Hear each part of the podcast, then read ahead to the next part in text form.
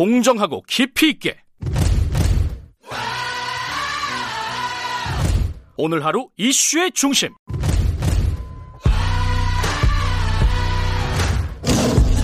김경래의 최강 시사.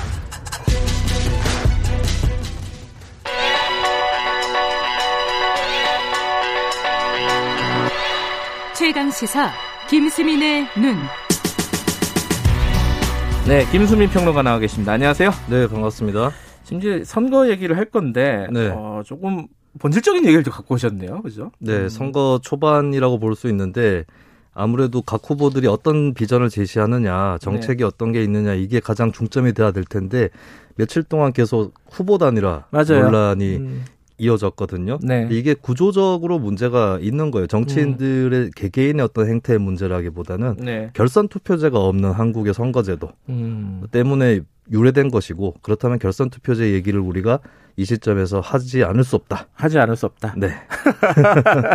자, 결선 투표제가 우리는 안 해봤잖아요. 그렇죠. 실제로는 어떻게 된, 진행이 되는 겁니까? 이게 짜기에 따라서 여러 가지 모델이 있을 수 있는데 네. 가장 흔한 모델은 처음에 투표를 해서 과반 득표자가 안 나오면 네. 1등하고 2등을 결선 투표로 올려서 음. 최종 투표를 하는 방식입니다. 노조 선거 이런 거는 그런 게 많이 하죠, 그죠? 그렇습니다. 음. 당내 선거에서도 도입이 되기도 하는데 이상하게 공직 선거에는 없고 네. 프랑스하고 브라질 같은 경우는 대통령 선거에서 결선 투표제를 도입을 음. 하고 있고 한국하고 미국이 도입을 안한 음흠. 그런 사례라고 볼 수 있습니다. 근데 결선 투표가 더 공정한 건 맞는 거예요? 왜냐하면 한 번만 투표를 하다 보면 굉장히 적은 득표를 하더라도 1위만 하면 당선이 되거든요. 있죠. 예. 과거 2008년 총선에서 이인재 후보가 20, 추억에 27.7%로 당선이 됐어요. 27%였어요? 그래서. 네, 한 방송사의 헤드라인이 어쨌거나 당선 이거였거든요. 예, 그런 것들은 이제 그런 경우는 대표성에 문제가 생길 수가 있다라고 음. 볼 수가 있겠습니다. 그리고 한국도 보면 대통령 선거에서 역대 1987년 이후에 선거 7번을 했는데 6명의 대통령이 과반 득표에 미달한 채로 음. 그렇게 또 정부를 출범시켜야 했었죠. 예. 근데 지금 여섯 일곱 일곱 번 중에 여섯 명이랬잖아요. 그렇습니다. 한 번은 아니라는 거잖아요. 네. 그게 박근혜 대통령이죠. 그렇습니다.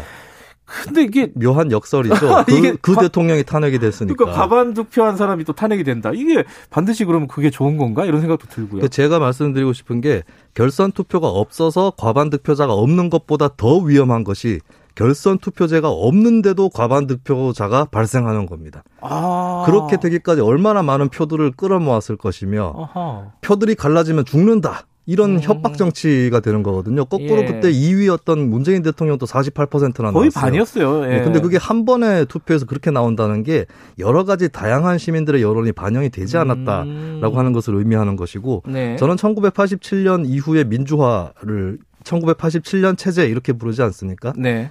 가장 대표적인 결점이 있다면 이런 결선 투표제를 도입하지 않은 것. 음흠. 사실 87년 대선 또 결선 투표제가 없었기 때문에 김대중, 김영삼 후보가 그럼- 단일화 한이만 이걸로 그렇죠. 굉장히 어. 어, 논란이 있었던 거거든요. 음. 예, 그 제도를 도입하지 못한 것이 아직까지 한이다 저는 그렇게 봅니다. 음. 근데 이 결선 투표제가 위헌이다 이런 얘기들이 있잖아요. 그거 네. 맞는 얘기예요? 제 개인적으로는 좀 납득이 안 되는 그래요? 설명인데 네. 헌법 학계에서는 다수설이긴 해요. 네. 그러니까 그 헌법에 보면 1위 득표자가 동점자가 나와서 여러 명이 된다라고 음. 했을 때는 국회에서 당선자를 최종적으로 가린다라는 네. 게 있거든요. 근데 그걸 유추해 가지고 결선 투표제가 있으면 결선 투표에서 가리면 되는 건데 굳이 국회에서 가린다고 하는 걸 보면 결선 투표제는 헌법적으로 허용이 안 된 거다 이렇게 해석을 하시더라고요. 아. 근데 저는 결선 투표를 실시해도 동점자가 발생할 수 있기 때문에 예. 그렇게 해석하는 건 무리다라고 볼 수 있고 네. 그리고 만보 양보해서 대통령 선거에 도입하는 건 위헌이라 치더라도 지자체 단체장이라든지 총선에서 음. 도입하는 것은 위헌이 아닙니다. 그래서 이번에 재보선을 계기로 좀 도입 논의가 시작되지 않을까 그렇게 음. 저는 생각을 하죠. 근데 이게 모든 제도가 다 그렇지만은 장단이 다 있잖아요. 그렇습니다. 이것도 결선 투표제도 뭔가 문제가 있지 않을까요? 1, 2차로 투표를 한다 그러면 소수파 후보들도 출마를 많이 하게 되겠죠. 그렇죠. 그것까지는 괜찮은데 표밭이 너무 잘게 쪼개질 수가 있고 음. 1, 2위로 결선에 진출하는 후보도 그다지 높은 득표율이 아니게 될 수도 있는 거거든요. 음흠. 프랑스도 그런 사례가 돼 버렸는데 마, 마크롱 대통령 같은 경우도 20%를 살짝 넘겨서 1등을 했어요. 아, 1차 투표에서요? 네, 그리고 음. 4등하고도 별로 차이가 안 납니다. 아하. 이런 문제는 생길 수 있다. 근데 저는 이것도 거듭하다 보면 어떤 세력 경우에는 아 우리는 아무래도 결선 투표도 진출을 못하네. 그러면 우리하고 좀 비슷한 세력이랑 합쳐야겠다. 음. 이런 식으로 난립이 방지되는 방향으로 자연스럽게 갈 수도 있기 때문에 네. 반드시 결선 투표제가 난립을 불러일으킨다. 이렇게 저는 보지는 않습니다. 근데 이게 투표를 어쨌든 선거별로 두 번씩 해야 되는 거잖아요. 그렇습니다. 그러면은 행정 비용도 그렇고 또 귀찮기도 하고 네. 이뭐 이런 문제가 생길 것 같은데 호주에 대안이 있는 게 즉석 결선 투표제가 있어요. 그건 또 뭐예요? 그러니까 선호 투표제라고도 하는데 네. 만약에 후보가 4명이 나오면 1위부터 4순위까지를 다 유권자가 지목을 하는 겁니다. 음. 그럼 개표를 할 때에 1순위부터 개표를 해서 꼴찌를 한 후보가 있잖아요. 예. 그 후보가 그 후보를 지지한 표가 다음 순위로 어디를 지목했는지를 가려서 계속 그 방법을 되풀이하면서 표를 얹어주는 거죠. 이걸 호주에서 한다고요? 예, 호주에서 아, 하고 있습니다. 호주 사람들 똑똑하다. 근데 문제는 이, 이 제도도 문제가 있는 게 만약에 후보가 7명 나왔다. 아. 그러면 유권자가 1순위부터 7순위까지를 지목을 해야 아, 되는데 그건 거의 불가능하죠. 뒤로 가면 갈수록 이제 찍기로 어 얘라이 모르겠다. 아, 뭐그 3위나 4위나 5위나 그렇습니다.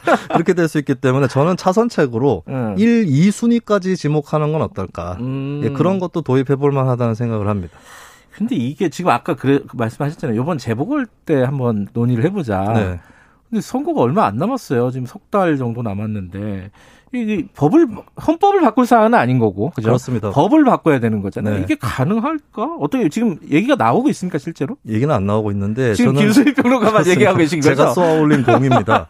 근데 상기를 시켜드리면 문재인 대통령 공약이 대선 결선 투표제 도입이었거든요. 아 그랬어요? 그렇습니다. 음. 근데 그거를 지자체라고 안 된다는 법은 없을 거라고 보여지는 음. 거고 민주당도 최근에 우상호 후보회 같은 경우는 열린민주당이나 정의당과의 단일화를 제안을 하기도 했고 네. 국민의힘은 과거에 그 결선 투표제에 좀 부정적인 편이었는데 지금 본인들이 단일화 필요성을 느끼고 있단 말이죠. 음흠. 그렇다면 굳이 그런 단일화에 매몰되지 않고 제도적으로 네. 결선 투표제를 도입하는 것에 대해서 양당이 다 찬성할 수 있지 않느냐. 음. 이 양쪽이 다 필요성을 느끼게 될 때 그때 선거제도 개혁의 개연성이 열리는 거거든요. 이번이 골든타임이다 저는 그렇게 봅니다. 근데 지금 여당하고 야당은 지금 야권은 분열돼 있고 분열이라기보다는 지금 따로따로 지금 가고 있고 후보들이 나오고 있죠. 어, 여당은 지금 단독으로 가고 있으니까 여당에서 안 할라 그럴 것 같은데. 근데 여당 또 정치 개혁이라는 그 명분을 또 선점할 수 있는 것이고 예. 어떻게 될지 모르죠. 정의당이나 음. 열린민주당 후보 때문에 음. 간발의 차이로 지게 된다거나 음, 음. 그런 것은 어느 정당에게나 가능한 시나리오다. 음. 이것을 좀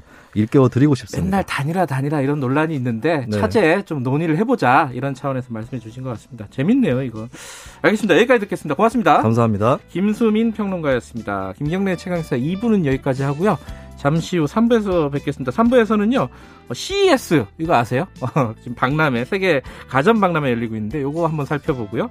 그리고 일본 현지 상황, 코로나 상황, 그리고 자영업자들 지원 상황, 이런 것들 자세히 좀 물어보도록 하겠습니다. 일부 지역국에서는 해당 지역 방송 보내드립니다.